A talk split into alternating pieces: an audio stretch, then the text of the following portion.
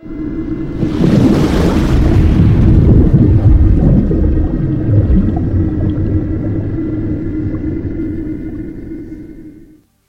right, so let me know when you're ready back there. Is everything good? All right, so let's open up with prayer and just agree with me tonight as we get into this word about just kind of a deep consecration into God sermon emphasis. And I'm mainly going to stay within Romans chapter twelve, verses one and two, and just kind of work out of that. Those two scriptures very common to us, but I'm going to really build on it tonight. But Lord, I thank you as we come in Jesus' name and through his blood. We thank you for such an open heaven and a glory here. Lord, we thank you for anointing this night. I thank you for hearing and answering the prayers over this night. It's obvious there's been a lot of prayer into it. And as we get into the word, I just thank you even now for the Holy Spirit moving upon every one of us to give us good soul of hearts and minds and lives, and and help anoint our eyes and ears, have eyes and ears of the Spirit, that we can see and hear by the Holy Spirit maybe what we couldn't before. And the Holy Spirit move it upon our hearts and minds to be good soil and to be in tune with you, kind of locked in and focused. They're not going to be distracted, not wandering minds, but focused in. And Lord, I thank you as you speak through me, living seeds of truth sown into good soil, watered by the Holy Spirit, take root, grow, and produce a hundredfold harvest of eternal fruit that remains till Jesus comes. And I thank you for everything said tonight that needs to be said.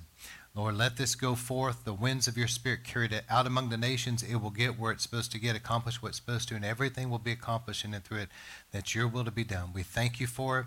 And any enemy that would try to resist it, we command that to be bound and back off right now in Jesus' name. We break your power. And I thank you, Lord, for just clearing that away. And we stand on the promise as a church. Your word will not return void, but it will go forth and accomplish that which you sent it forth to do. So, Lord, we thank you for it. In Jesus' name we pray. Amen. All right.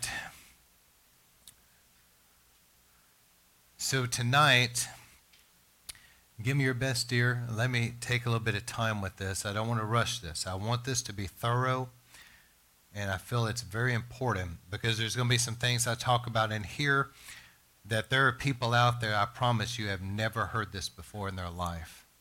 And maybe even kind of undoing some teaching that was very incorrect.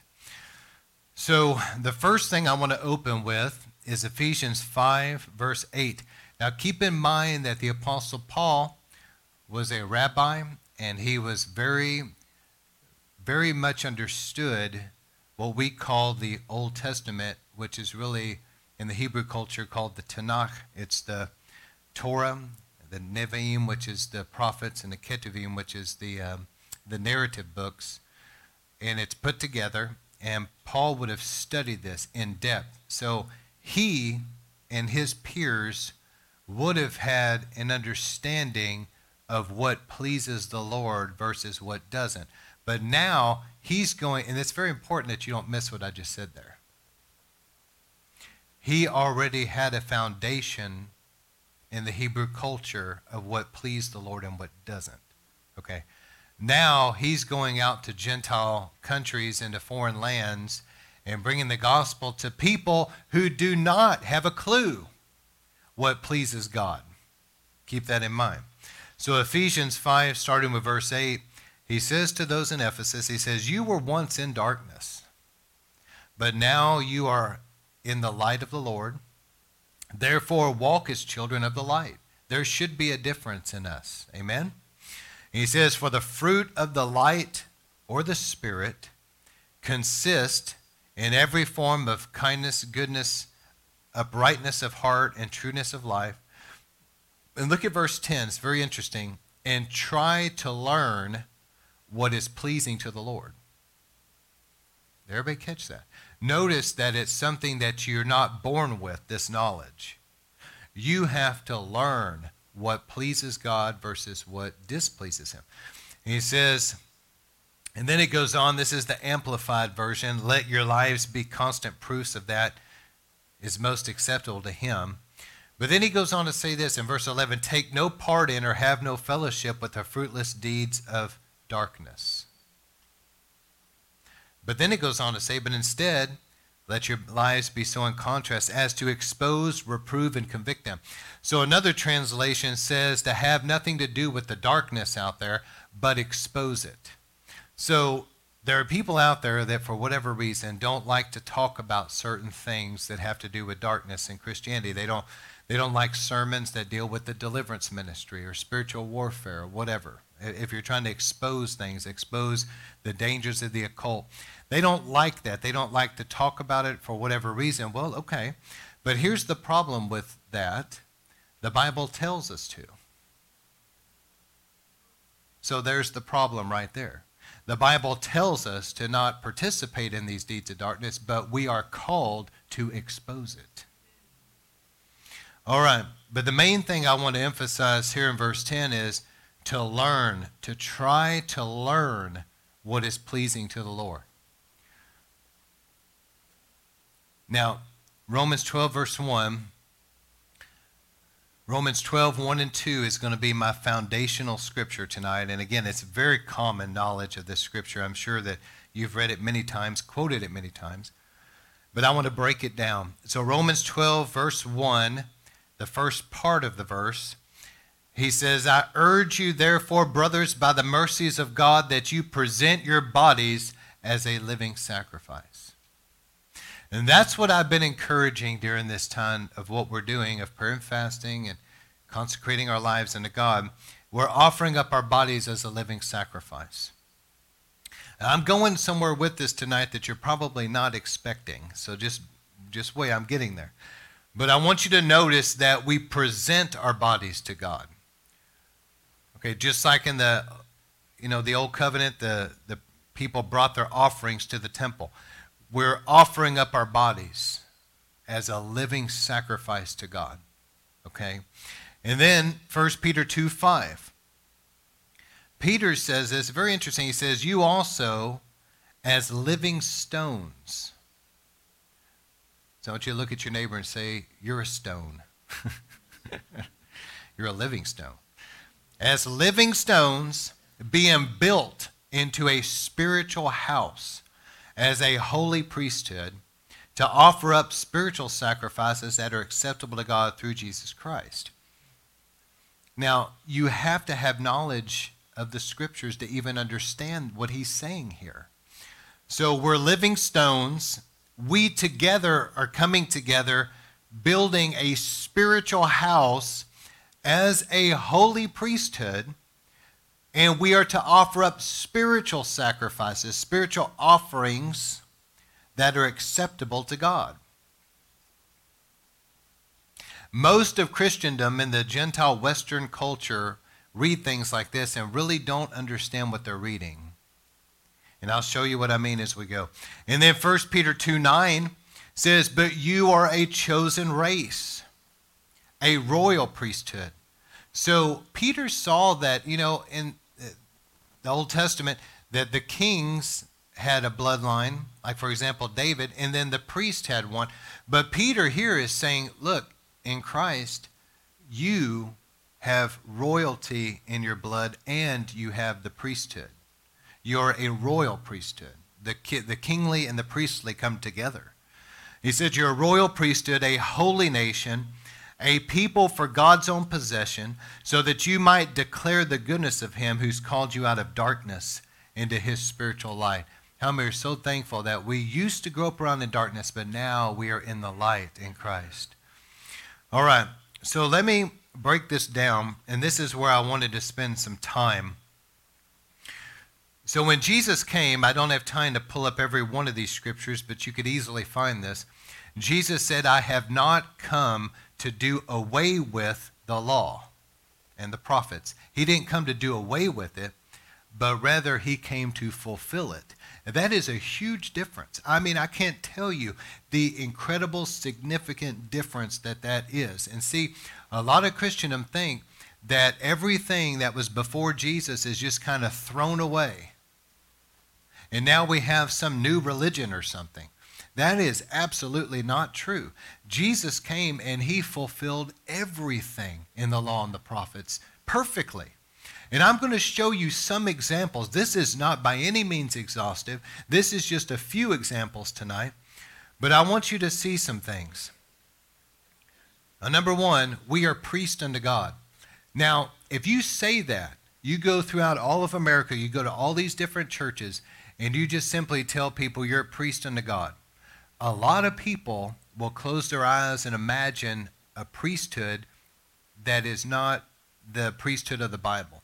They may think of a Catholic priest or some Eastern Orthodox. If you go overseas and, and you talk to different countries and you say you're a priest, they may think of some type of a shamanistic type of priest or something. So you have to go back to what does the Bible say a priest is. Does this make sense? So Jesus didn't come to do away with the priesthood. He came to fulfill the priesthood. He, the Bible says about Jesus, he didn't throw away what God had instituted. No, no. It says now he is our great high priest who ever lives to make intercession. And he said about us, you are a priesthood unto me. So what does that mean? Well, again, look at the garments of the priest, which y'all are familiar with. But there's three layers, and to keep it incredibly simplistic, there's a white layer, and these layers are what the Bible talks about, I believe, in Isaiah when it says garments of salvation. So when you accept the Lord, there is a robe of righteousness. And see, the priesthood had linen. They didn't use like wool because wool was uncomfortable. It made you sweat. It spoke of like the flesh and the works of the flesh. No, no, no. They wore linen because it was light. It was cool. It didn't make you sweat. And, and it represented this robe of righteousness that we are clothed in. Also, that robe had a sash like a belt. Underneath, undergarments underneath were called the breeches, and they were like pure white pajama bottoms that went down to the knees, and they had a drawstring, and that was to cover their shameful nakedness. So when they went up to minister before the Lord and they went up on the altar, they, their nakedness wouldn't be exposed. And then they had a white turban on their head, which had to do with the mind, the head area, uh, kind of like the helmet of salvation, if you will. It's like the, but anyway, so they had these pure white garments. And then on top of the white, very interesting, blue speaks of coming down from heaven. There was called a blue tunic. I always keep a picture up in the back back there so people can see the priesthood, because I talk about this on a regular basis. But if you don't have that before you, you can easily Google um, Aaron's priestly garments, okay? But there was a blue tunic that went on top of the white, and it came down from above. It came up over the head and came down over the person. And it had a reinforced neck, and that's important because this blue tunic speaks of the baptism in the Holy Ghost, a clothing of power. And the bells and the pomegranates around the ankle area, the bells speak of the gifts of the Spirit, like tongues, et cetera, and the and the fruit, the pomegranates speak of the fruit of the Spirit. And so there's a clothing of power from on high. And how many knows that God wants us to not only be saved, but he wants us to be baptized in the Holy Ghost and clothed with power. And so there's this blue tunic, and the reinforced neck is when people get upset in the old culture, grab their garments and, and they would rip their garments, and they were maybe distressed. or, And you can't do that with this because we're not supposed to grieve the Holy Spirit. Even if we're upset, we need to be careful to not quench or grieve the Holy Spirit. Amen? So there's a blue tunic. And then on top of that, very interesting, attached to the blue was a golden vest. And this golden vest was called the golden ephod. And it went on top of the blue, and it actually had shoulder pieces on, on the shoulders here that from them came these chains that went down, and it would hold this breastplate right over the heart that had the twelve stones that represented the twelve tribes of Israel. And we are called to be priests unto God, but one of our, the shoulder pieces, one of our responsibility that we carry upon our shoulders is that the people of God are close to our hearts and we keep them in prayer. But the golden ephod represents the glory. And so God has not only called us to be saved and, and thus we're washed in the blood of the Lamb and sanctified, but he wants us that we are clothed with power and we walk in his glory, his presence, and we're to be carriers of his presence and power. So Jesus didn't come to do away with something and throw it in the garbage and start something all over again. No, he fulfilled it in that we are a priesthood, that he has clothed us in his garments of salvation. He's clothed us in his power and glory. And we are called as a priesthood to offer up spiritual sacrifices unto God. And the priest were responsible to know what the Bible says and to know what pleases God, and thus to even teach others what pleases God, to distinguish between the holy and the profane. It is our responsibility that we learn that. And something even more interesting to me than the priest is that now we are the living, breathing temple of the Holy Ghost.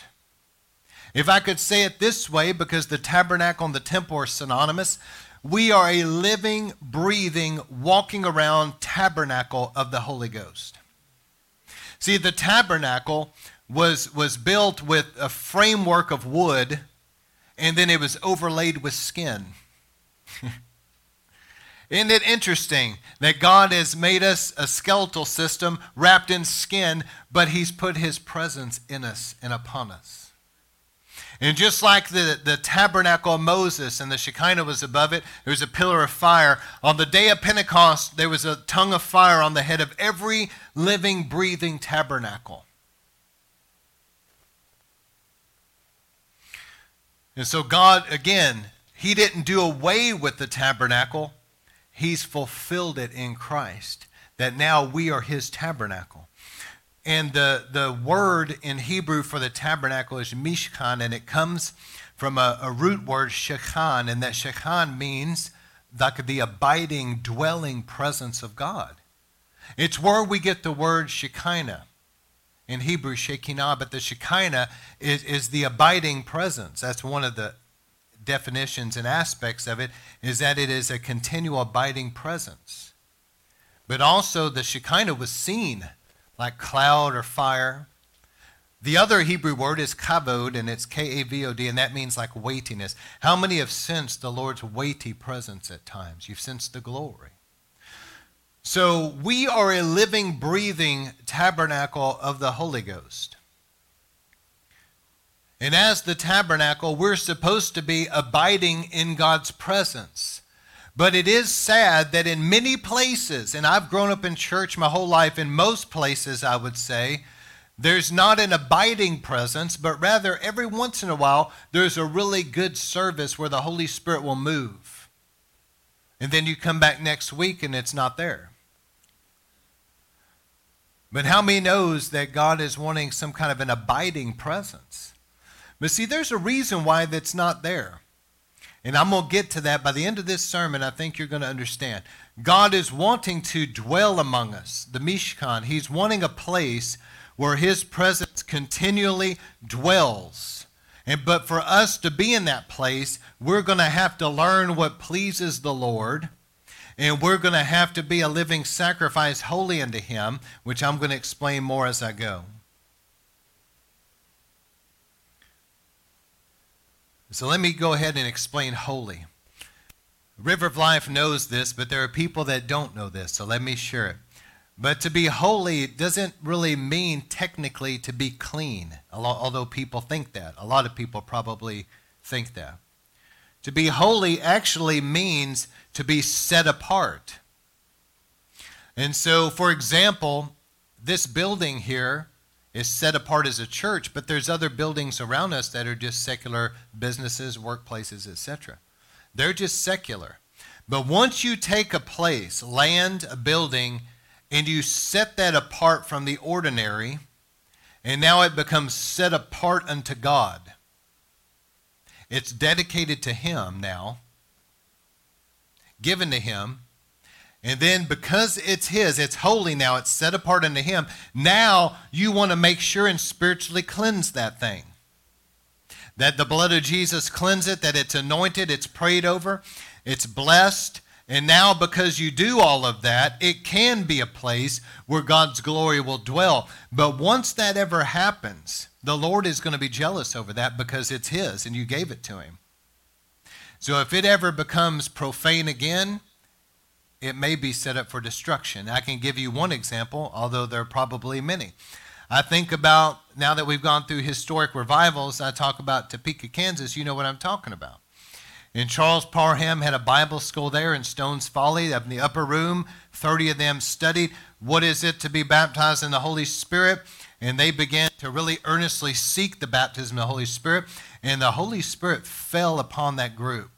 They, those that were there, Agnes Osmond and others said that they, they were like tongues of fire. There really was like a rushing mighty wind. It became holy ground, and it was set apart unto God as a Bible school. From there, they went out preaching the baptism of the Holy Spirit, and many were getting baptized in the Holy Spirit. It was the kind of the birthplace of Pentecost. Well, after them, guess who took it over? A guy who was a bootlegger who was who was using it as his distillery and for evil purposes. And you know what happened? God burned it down. There's a scripture in the Bible in Corinthians, you can look this up, where Paul says, if you defile God's temple, he will destroy that temple. And that and he said, and you are that temple. That's a warning for every one of us that we need to be careful how we live.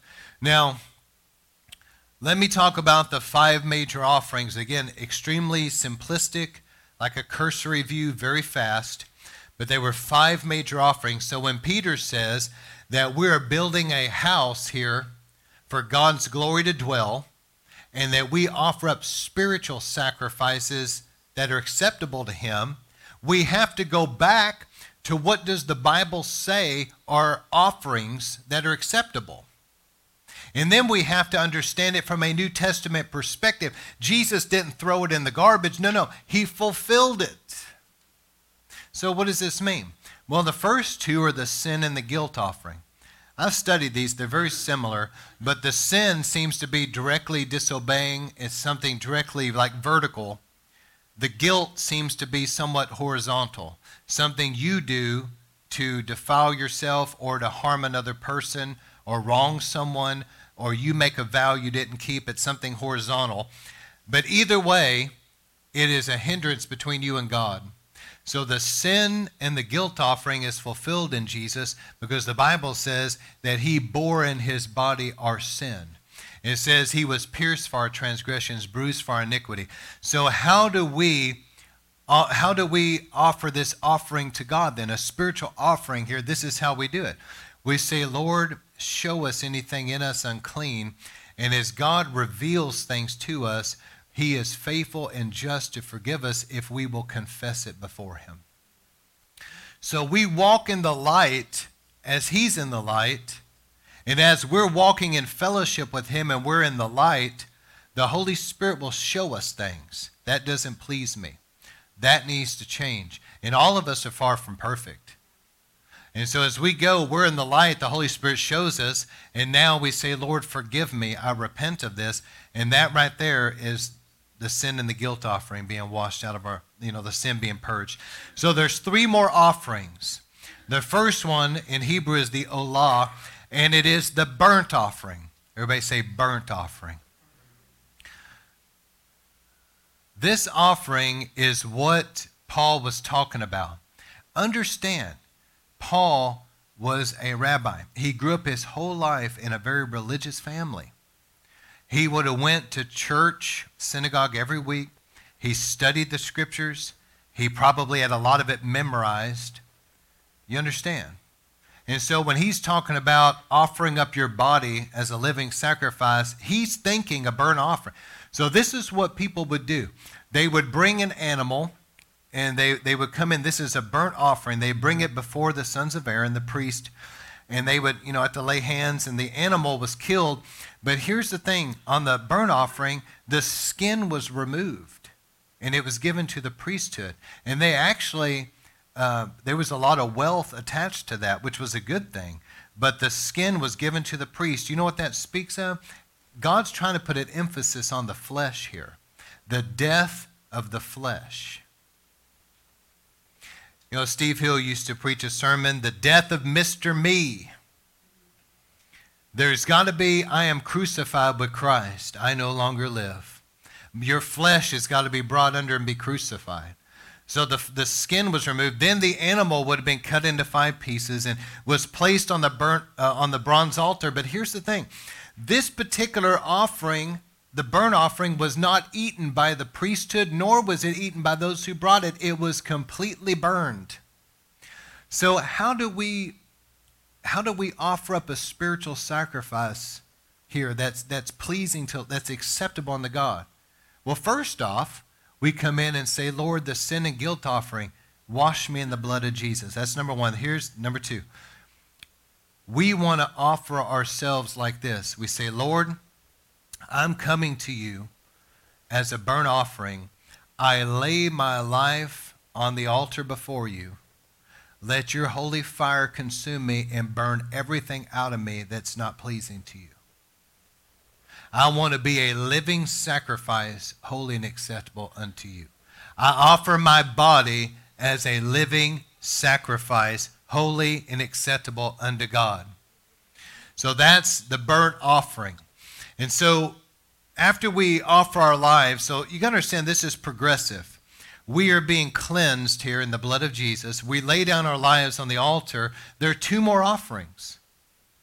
The next offering is called the Shelemim in Hebrew, and it's a peace offering or a fellowship offering. And here's what people would do. People would bring their offerings to the tabernacle. Animals, they would bring grain to be cooked. They would bring oil. They would bring the fruit of the vine. They would bring everything that was supposed to be brought to the sons of Aaron there in the outer court area. And as they came with their family before the Lord in his presence, and the word for offering, or you could say sacrifice, is korban, and it means, it comes from a root word to draw near.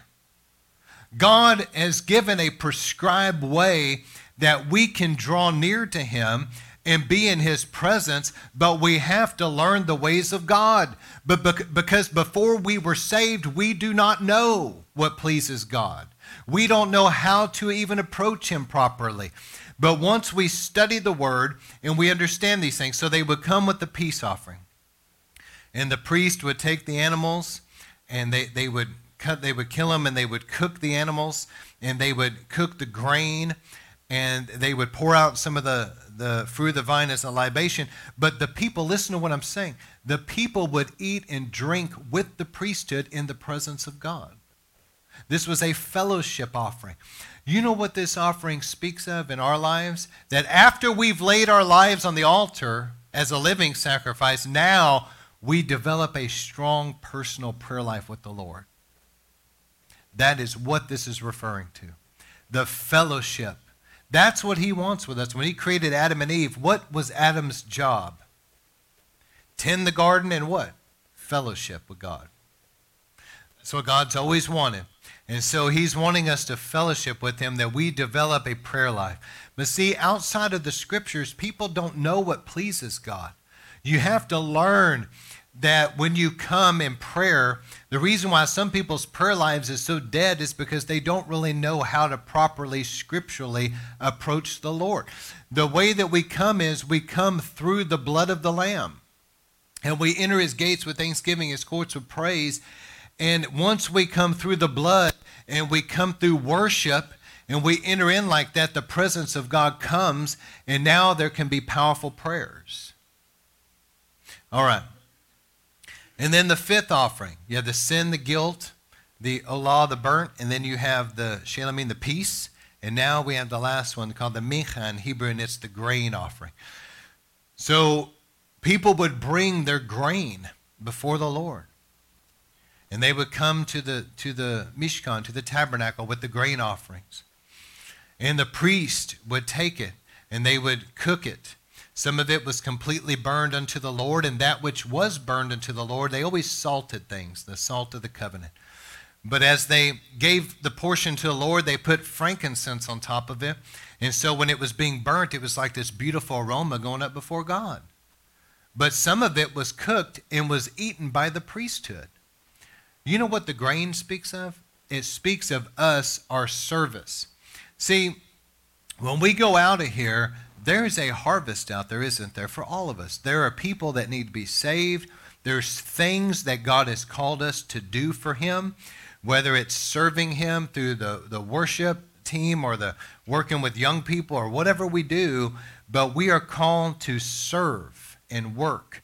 And that you think about the grain, you can't help but think about the wheat fields. And so this speaks of, here's the offerings that are acceptable. We are a holy priesthood to offer up spiritual sacrifices, spiritual offerings pleasing to God. What is that? That we're washed in the blood. We lay our lives down on the altar. Lord, a living sacrifice, consume me. Now, Lord, I want to have a personal prayer life. I want to know you. And also, I want to do what you've called me to do. These are pleasing offerings to God. And this is the fulfilled New Testament perspective of these things. So we have times in River of Life where we seek the Lord in a special way. And for the last couple of weeks, we've been having times of prayer and fasting and deep repentance.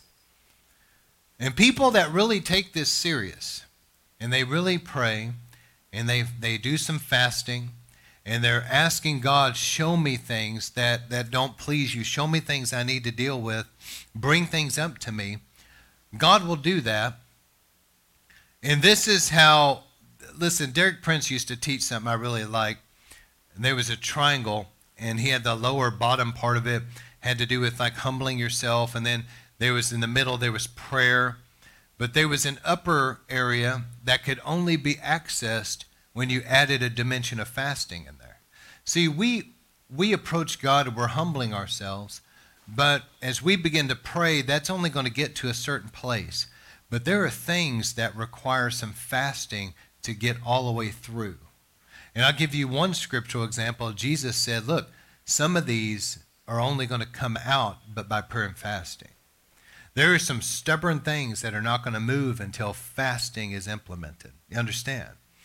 So there's times that we spend seasons of prayer, humbling ourselves in prayer and fasting, and we're asking God to show us things. And here's what God will do.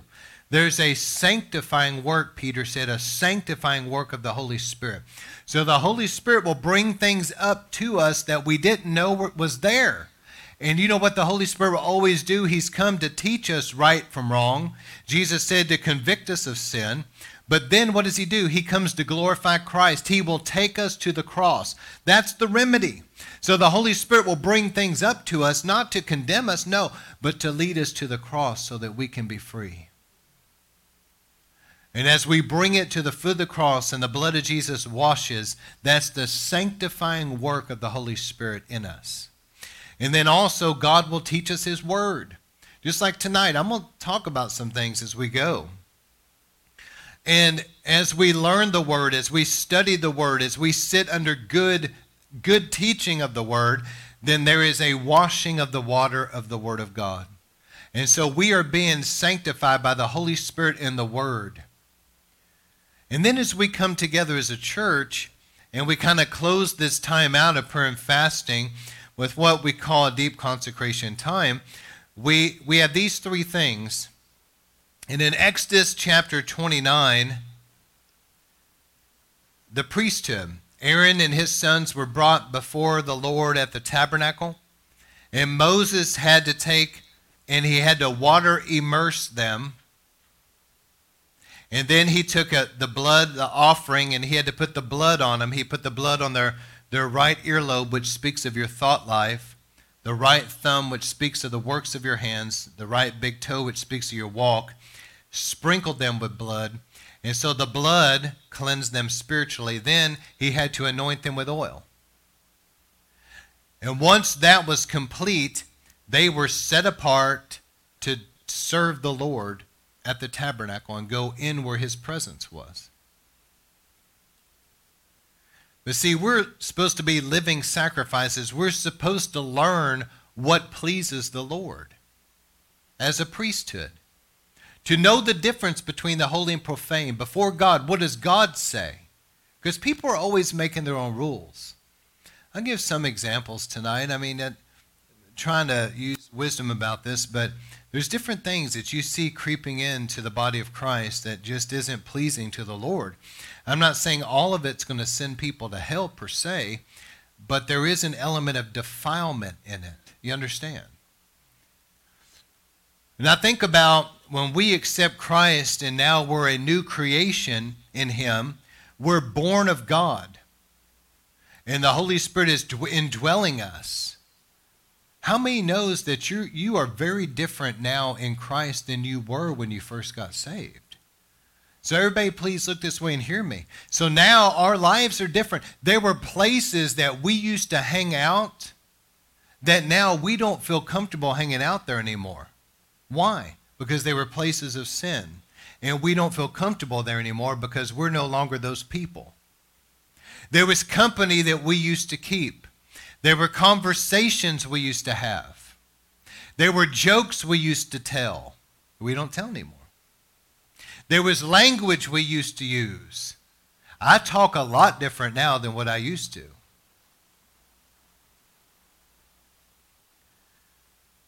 There's things that we used to do with our bodies that we no longer do with our bodies. Ungodly substances, et cetera, which leads me to some of these things.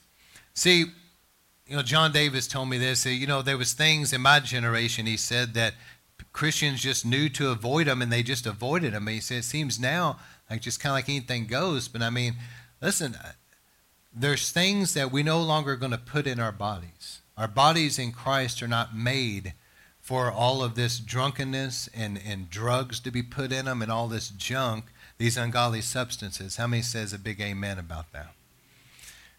You know, there was, there was sexual immorality. There was sleeping around, maybe pornography or whatever. There were things in our past that were there, sexual immorality. But now that we're in Christ, our bodies are holy ground, living sacrifices, and our bodies no longer participate in sexual immorality. You know, the Bible says marriage is to be honored by all and the marriage bed undefiled. So see, marriage in the marriage bed is another example of holy to God. It's set apart unto God. And because the marriage in the marriage bed is holy, God says, then you don't defile that because it's holy. Don't defile that marriage bed. Everybody hear what I'm saying? And I think about some of the goofy things. Like if people really knew the word and took God's word seriously, God is not pleased with. I'm not saying it's going to send people to hell necessarily, but I'm saying he's not pleased with all of the things like marking, cutting up, piercing, and marking up, tattooing up a body. That the Bible is clear that God isn't smiling on that. That's not something that's pleasing to him. Amen? How many know this to be true? How many know enough of the Bible to know what I'm saying? I'm telling you the truth. I'm not saying it's going to send people to hell. I'm just saying that it's not pleasing to the Lord. He's not smiling over it. It's not something that is, is holy unto him. And people look at the church, and a lot of times I think people don't see enough of a difference in some people and places, and and they think to themselves, because I did, I've done a lot of street witnessing through the years, a lot. I've talked to a lot of people.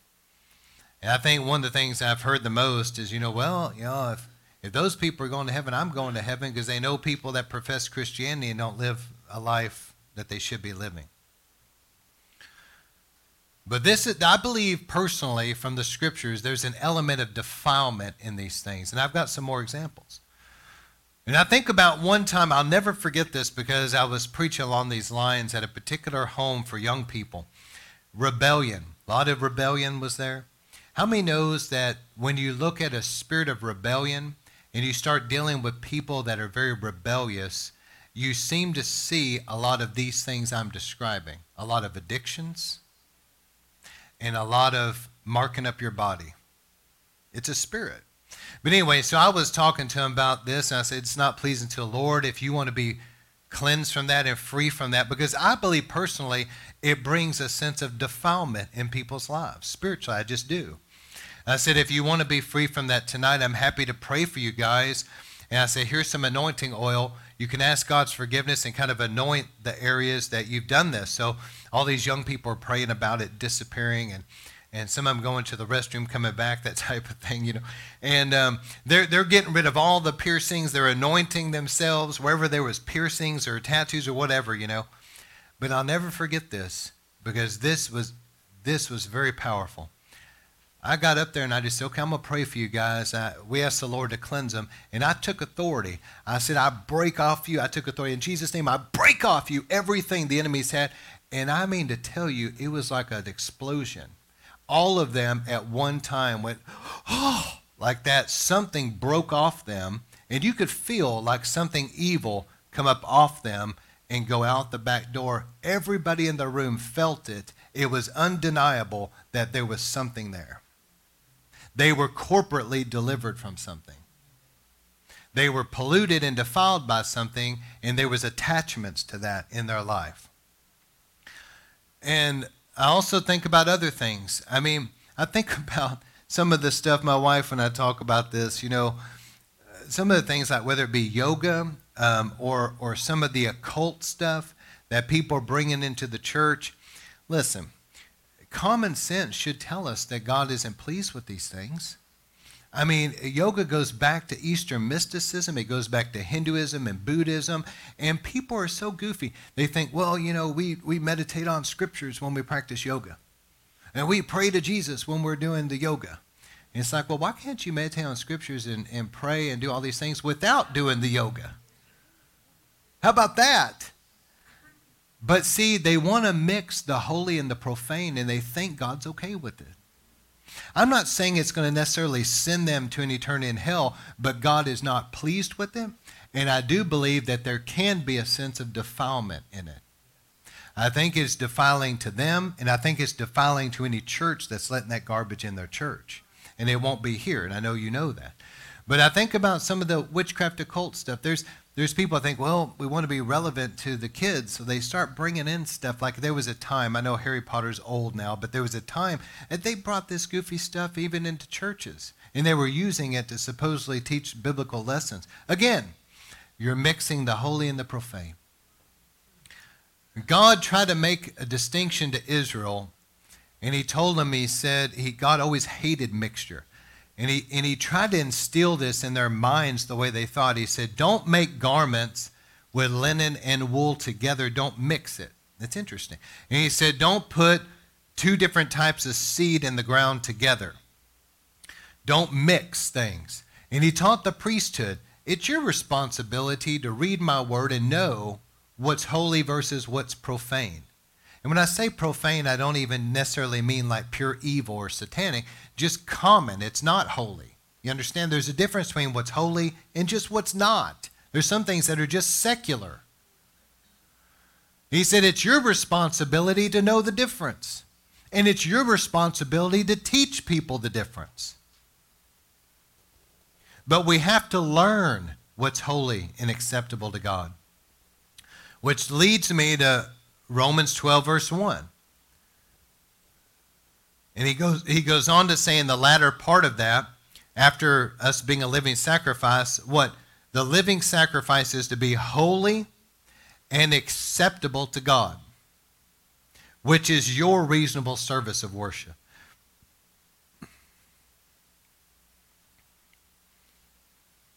You know, I think about one more thing before, before I go on.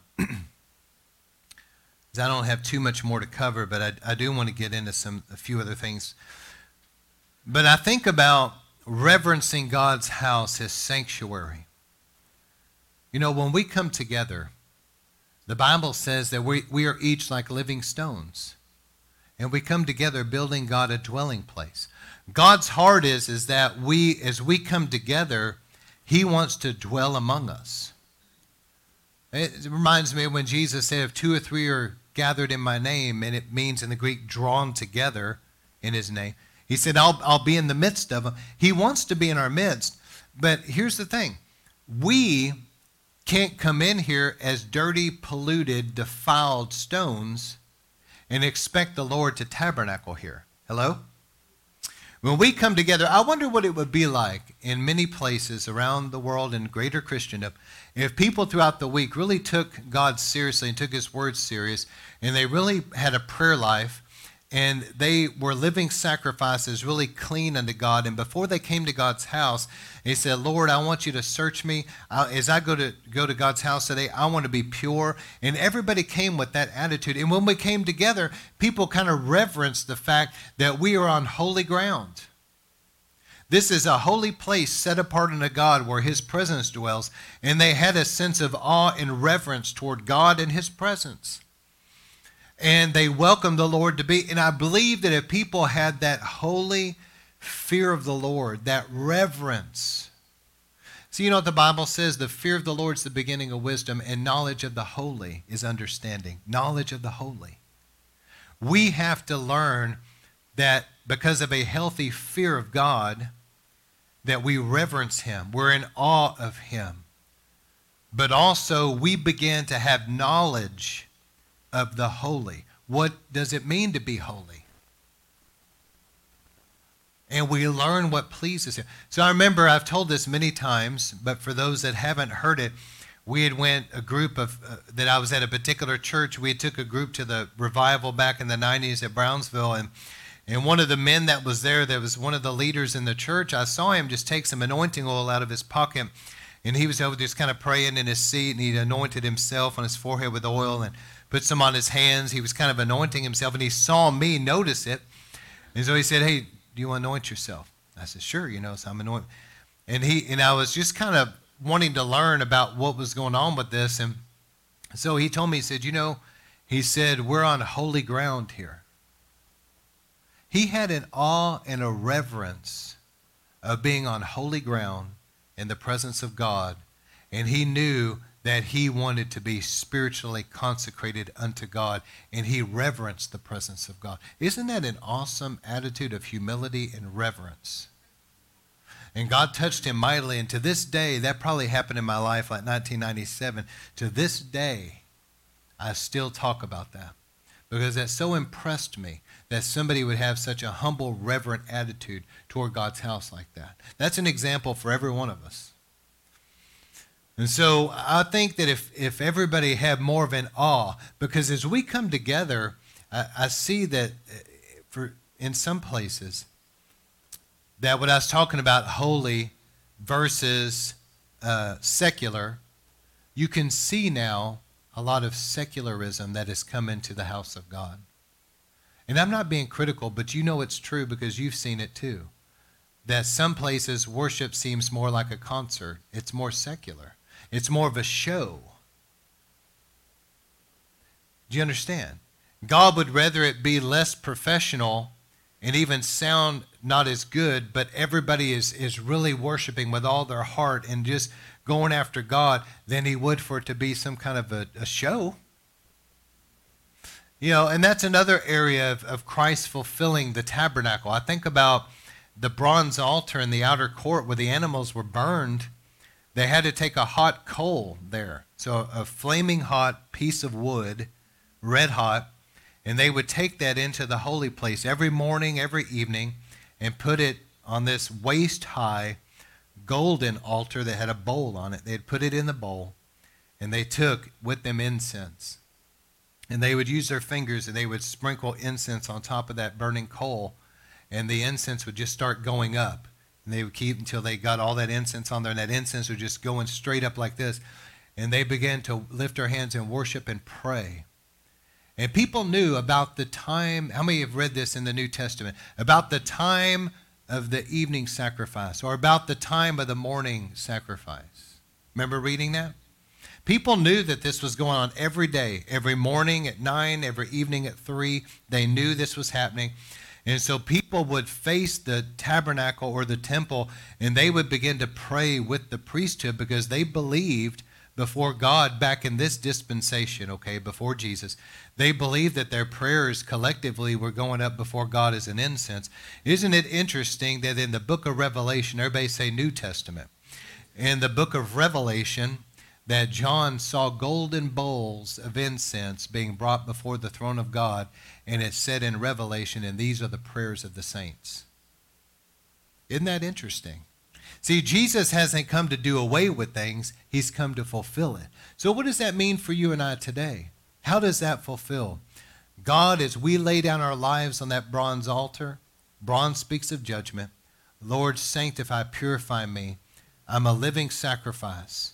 Burn out of me what needs to go. You know what happens? Like that hot coal, God wants our heart to be burning for him, like a hot burning coal. And out of a burning heart, true worship in spirit and in truth.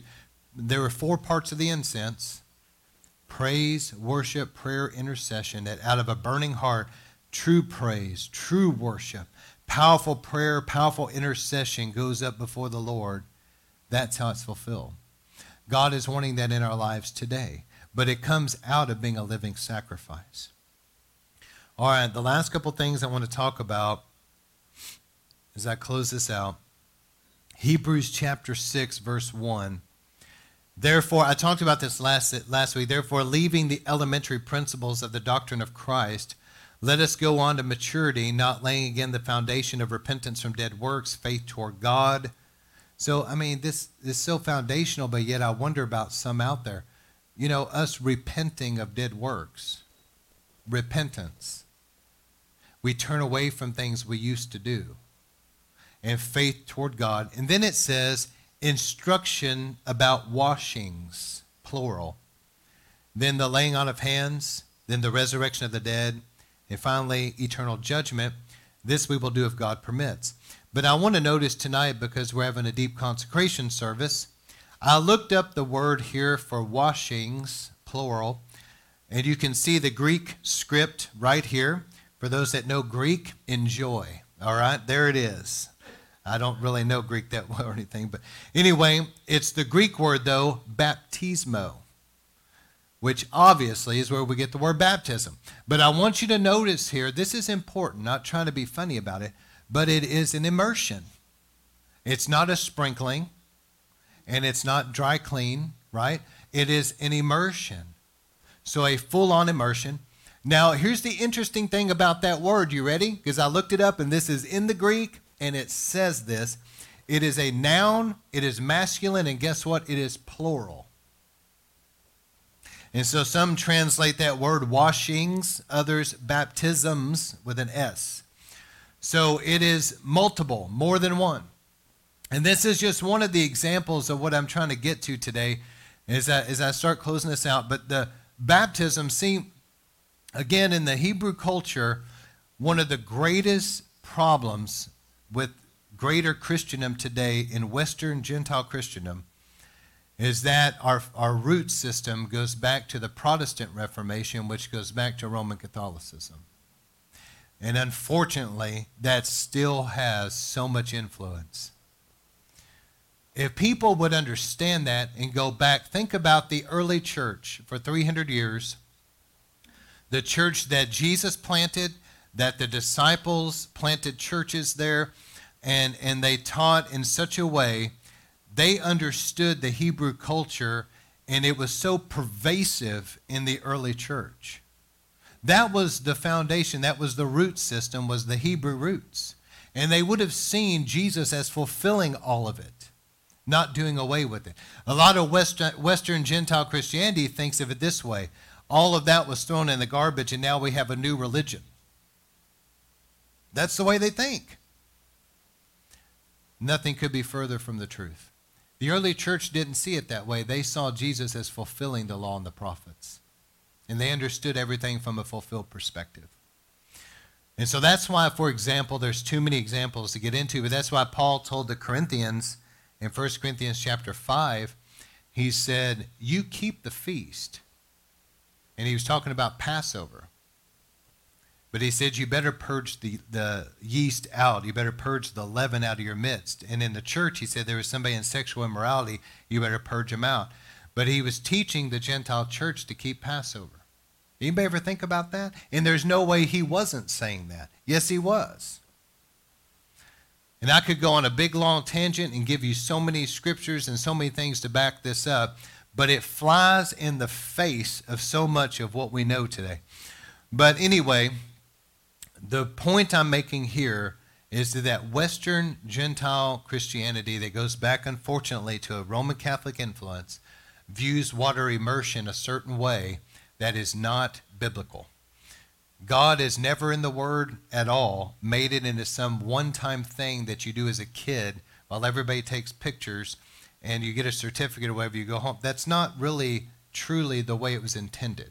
It's something that's there, that's a spiritual activity that's supposed to be supernaturally powerful, that is there to cl- help bring spiritual cleansing and separation, and it's whenever you need it in your life. Now, people can take things out of context, and they do, and twist it to say whatever they want it to say. But the Bible never teaches it any other way than what I'm saying. As a matter of fact, it says right here, instructions about washings, plural. So just like bapt, or just like a communion table or anointing with oil, this is something that's simply available. We are a priesthood unto God. And so now we have, the Bible says in Hebrews, we have an altar we can eat at that the sons of Aaron don't even have a right to anymore. You know what that is? The communion table. And what does the Bible say? As often as you desire. But then religion comes in. It says, well, you have to do it this way, at this time, and it has to be only at church. It has to be administered by a clergy. It has to be this, that, and the other. And they take the power out of it, and they ruin what God intended. No, no. It is something between you and the Lord. We can take it together, but you can take it at home because you are a priest unto God. Same thing with anointing with oil. You can anoint yourself, anoint your home. Same thing with immersion. We'll come together, and I'm happy to sit here and pray with you, and anybody that wants to be immersed will do that. But it's something even in your own personal life between you and God. So the early church understood that water immersion was there. It was called a mikveh. It was there whenever somebody was spiritually polluted and they just simply needed to be cleansed spiritually. So Hebrews ten nineteen, this is for you guys, River of Life. I hope I'm not losing anybody. I feel like maybe I, there's something. I'm coming up against a religious spirit somewhere here in Dallas that doesn't like this. But Hebrews ten nineteen says this, therefore, brothers, we have confidence to enter the most holy place. Everybody say the Holy of Holies. Holy. By the blood of Jesus, by a new and living way, which he has opened for us through the veil that is his flesh. And since we have a high priest over the house of God, let us draw near with a true heart full of assurance of faith, having our hearts sprinkled, cleansed from an evil conscience, and our bodies washed with pure water.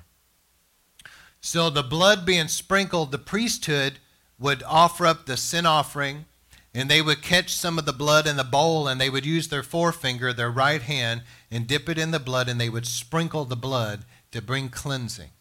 As a matter of fact, they would sprinkle it toward the tabernacle so that the sinner, there was access again by the blood to be able to approach. See, this was understood in having our bodies washed with pure water. Did you know that to this day in the Hebrew culture, on the Sabbath, a lot of religious people are self-immersing in their own personal life? Did you know that in Jesus' day, every time the men would go on Passover or Pentecost or tabernacles to Israel, there was these mikveh pools all over the place, and they would self-immerse to cleanse themselves spiritually because they didn't want any contamination. And so there's something about, it's not about salvation here. I'm not dealing with salvation. We are saved by faith in Christ alone. I'm talking about being deeply consecrated unto him. There's a difference. And let me explain that before I close out. So just like the tabernacle, we can be an outer court people.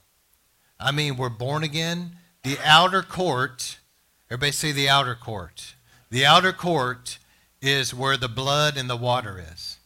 And that's just basically natural sunlight. That's everybody that professes faith in Christ. It's the outer court. But as you begin to go deeper in God, less people can go.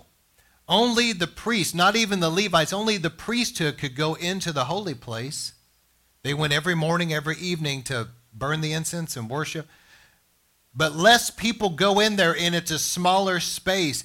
But yet, to go into the holy place, you're leaving the outer court, symbolically speaks of the baptism in the Holy Ghost. You begin to move from natural sunlight, where people only see things in the natural, that you move now past that first veil, and you're seeing things by the menorah. You're seeing things by revelation knowledge.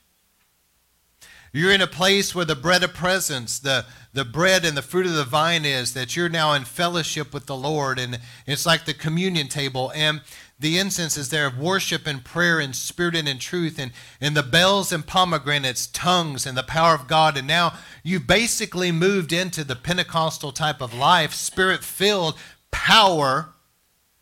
But Les, how many knows when you leave the outer court and you go in the holy place, there's not everybody's going to go with you. Once you start going deeper in God, and there may be some things that you could get away with in the outer court that will get you killed in the holy place. Then it doesn't even stop there. Once you go past that second veil, which is called the parchet, that's the veil that separated the Holy of Holies. Once you go past that, now you were going before the Ark of the Covenant, and that's God's throne. That's the very glory of God. And that's a smaller space and fewer people go in there. And in the Old Covenant, only the high priest could go once a year.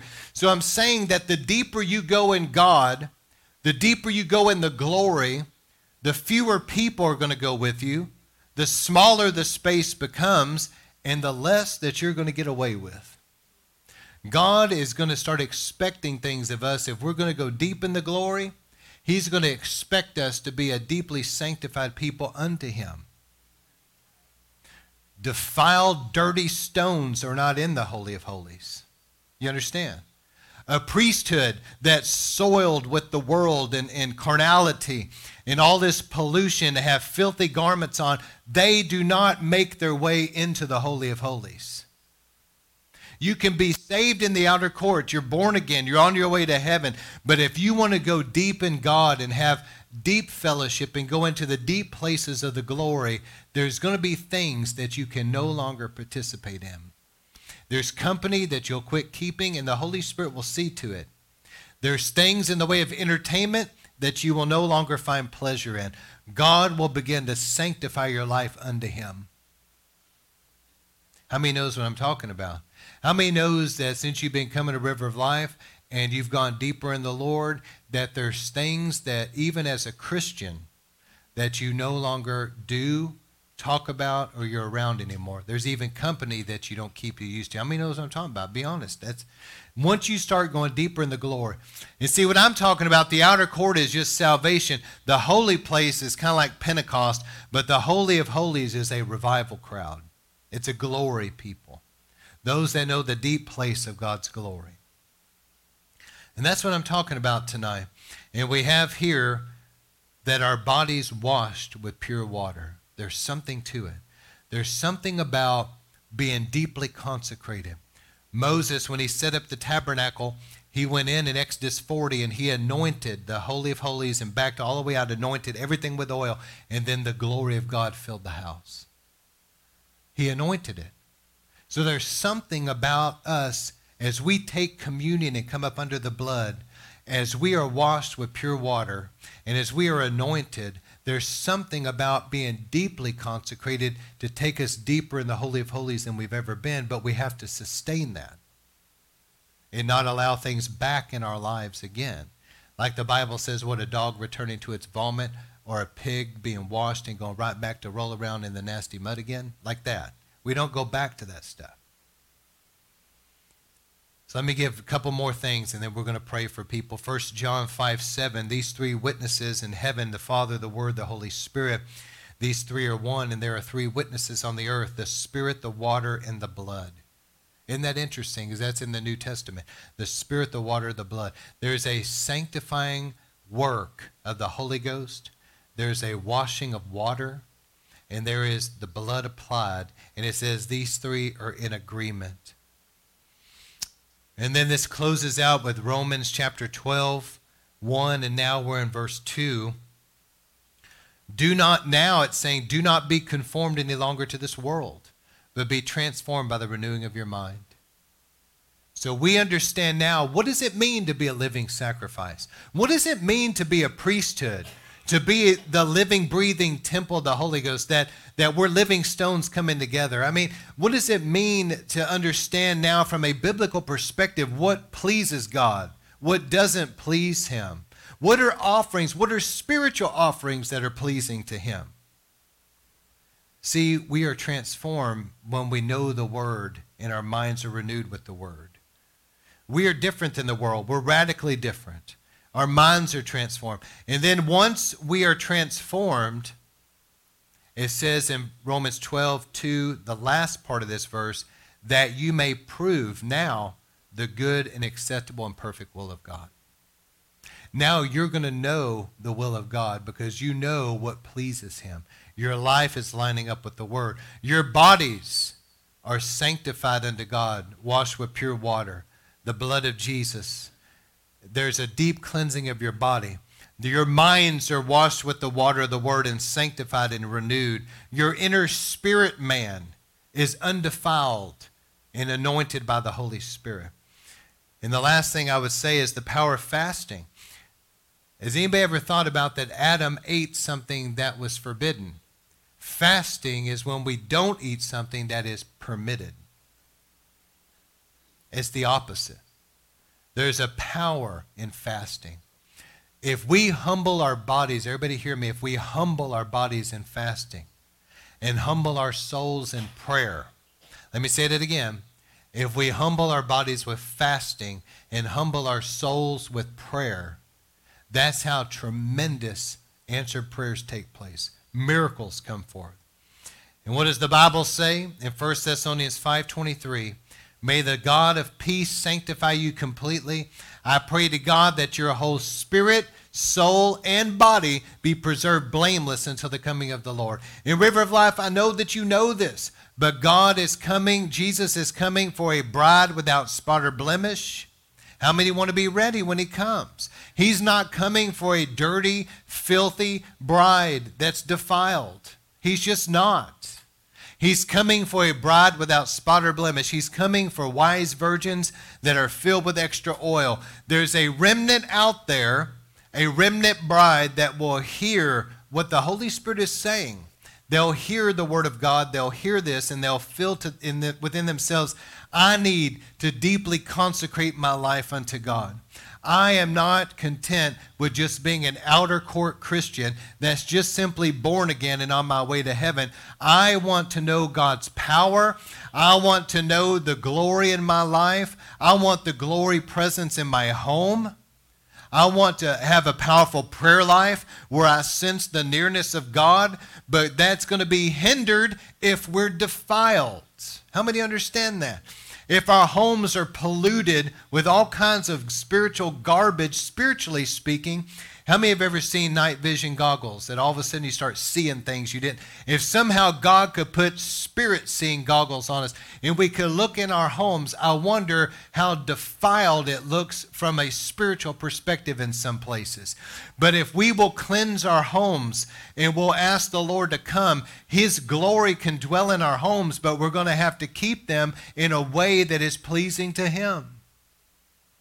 And we ourselves can have deep, intimate fellowship. We can have the glory in our lives, the nearness of God. But the nearness of God is not going to be experienced by a people that are filthy spiritually. It's just not going to happen. How many want to go deeper in God? And tonight as I preach this, I preach this with, with a heavy heart a little bit because I see Christendom today. There's still some wonderful people that are that are holy, but th- there are many, many places and many people that have gotten ever increasingly worldly. That's dangerous because the Lord is not coming for a dirty, stained, defiled bride that is worldly. He's coming for a remnant bride without spot or blemish, a holy people. I feel the Lord here tonight. Here's what I want to do. I'm going to pray, and then I want us, my wife and I are going to anoint people with oil and pray for you. And I'm believing as we anoint you with oil and we pray for you, there's going to be a fresh anointing, like a fresh baptism in the Holy Ghost and fire. And God's going to do a deep work in us by the power of the Holy Spirit. If you need to be healed or delivered from something, we're going to believe for breakthrough right now in Jesus' name, okay? So if you could just kind of go to, um, you could probably shut down recording.